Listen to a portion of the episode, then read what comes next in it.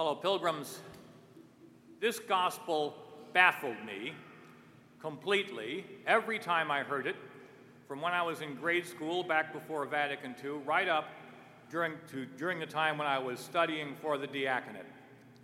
I mean, I take a job with someone to collect debts that are owed to him, and I do such a lousy job that I get fired, and then I defraud the guy who hired me by using his assets to make a golden parachute for myself by creating a moral obligation to me on the part of his debtors.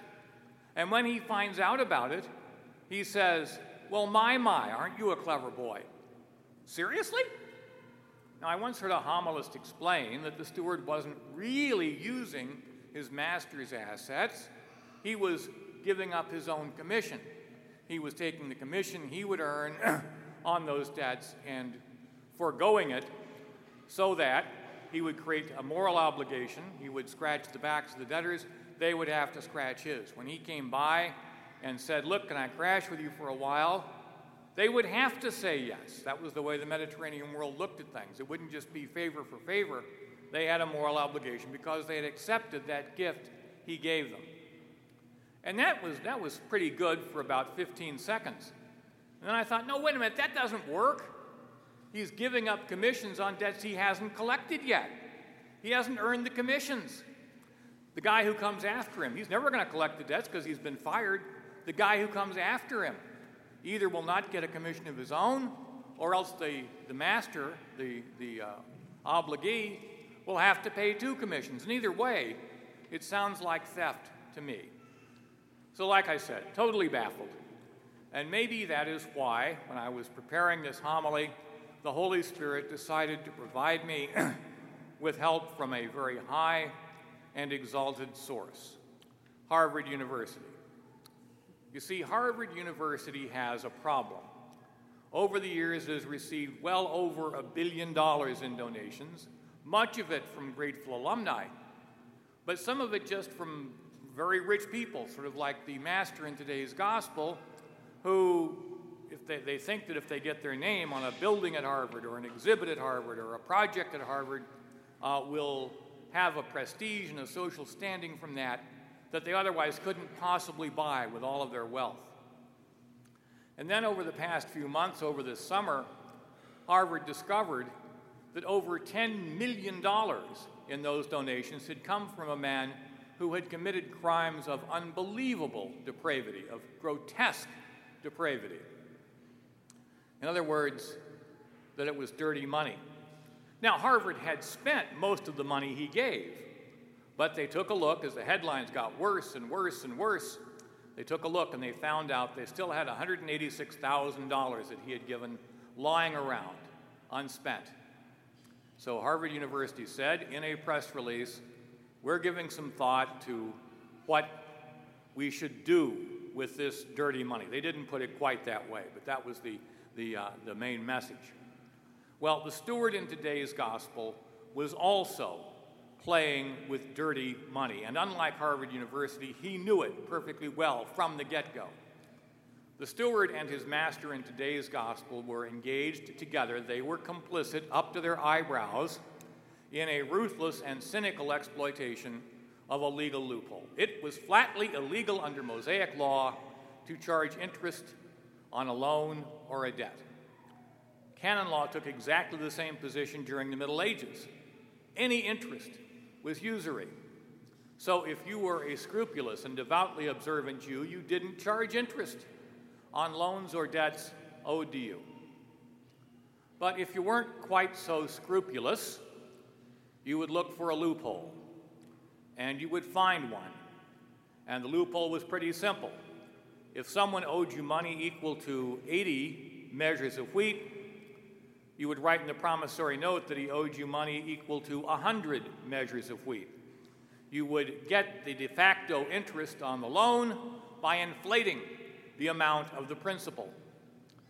Not so scrupulous Christians, by the way, tried something very much like that and successfully tried it during the Middle Ages. Everybody knew what was going on, but technically you weren't charging interest, so you could get away with it. Now, the steward when he was forced by circumstances, forced by the threat of dismissal, in the same way that Harvard was forced by all those headlines, when he was forced to do something, he called the debtors in.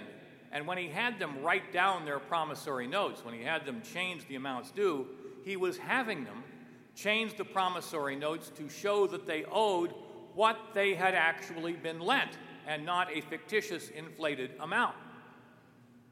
So, although his motives were completely selfish, he was, as if he were suddenly channeling the prophet Amos, whom we heard in the first reading, he was trying to do some small act of justice. He was protecting himself by being just to the debtors, just as Harvard will do something just with that $186,000, I hope. Now, Jesus didn't have any illusions. The, the, that doesn't make that does not make the steward a good guy. He wasn't a good guy. He was deeply implicated in the evasion, the legal evasion that his master was practicing and profiting from. But at least he did one small act of justice. And Jesus was not telling a parable. He was not saying, yeah, uh, God is, the master is God and the steward is us. And if we show that we are very clever about doing, uh, about sharp practices and uh, cutting corners in business, God will reward us. No, no, no, no. That's not what he's saying at all.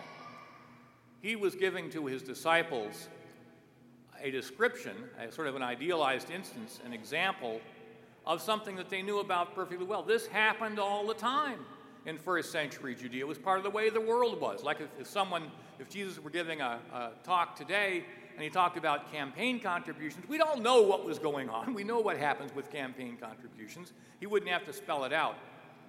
And he was saying something very bracing and something very comforting.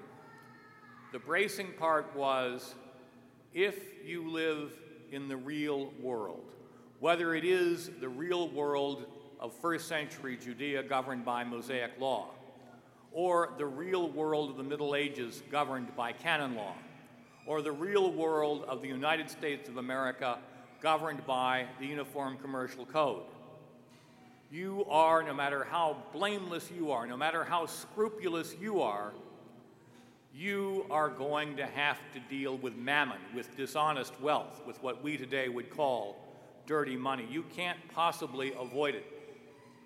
We had an example uh, just earlier this summer. Fitzgerald's Pharmacy had to close because, being a small uh, single out- outlet company, uh, just a store, it couldn't get the uh, couldn't get drug prices and co-pays from insurance companies and pharmacy, pharmacists as low as the giant national chains could get. That's something that's been going on in this country since the 20s.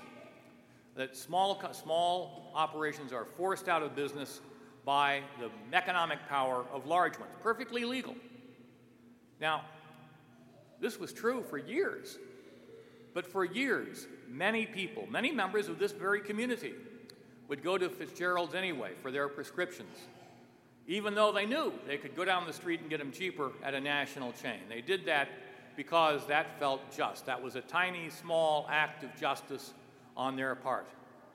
Over time, things got to the point where people, some people, couldn't simply couldn't afford to do it. The copays got too high; they couldn't manage them, and so they would have to go down the street. But even then, some people in that group would make it a point to not to do one-stop shopping at the national chain. They'd get their prescriptions there, but then they'd make a second stop and take an extra 10 minutes out of their lives at Fitzgerald's to buy mouthwash or toothpaste or greeting cards or candy bars instead of getting them at the national chain. Another small act of justice. It seems tiny, it seems almost pathetic. But it was the best that they could do. And it kept Fitzgerald's open probably for four or five or six years longer than it would have been able to stay open otherwise. And that is the comforting part of Jesus' message. Even though you have to deal with mammon, even though you have to have dirty money run through your hands and through your bank account, no matter what you do, no matter how careful you are, you simply can't avoid it. Every single small, tiny act of justice counts. It counts as your effort to do something right and to respond constructively to the pervasive corruption and injustice, to the mammon, the dishonest wealth, the dirty money that surrounds us in any society. It's not that American society is wicked or rigged. Mosaic society in the first century wasn't wicked or rigged. The Middle Ages under canon law weren't wicked or rigged. But all of those societies were governed by rules that had to deal with people stained with original sin. And therefore, they had to involve people one way or another, sooner or later, in mammon, in dishonest wealth, in dirty money. And Jesus said, You can't change that. You can't simply withdraw from the world and never have that happen to you. But what you can do is look for a way to perform some small act of justice, and when you do, that counts. It may not be feed the hungry, clothe the naked, it may not be as noble and soaring as that, but it still counts, it still matters. Because when you do the best you can do, because when you do your best, that is often the best you can do, however small or tiny it may be.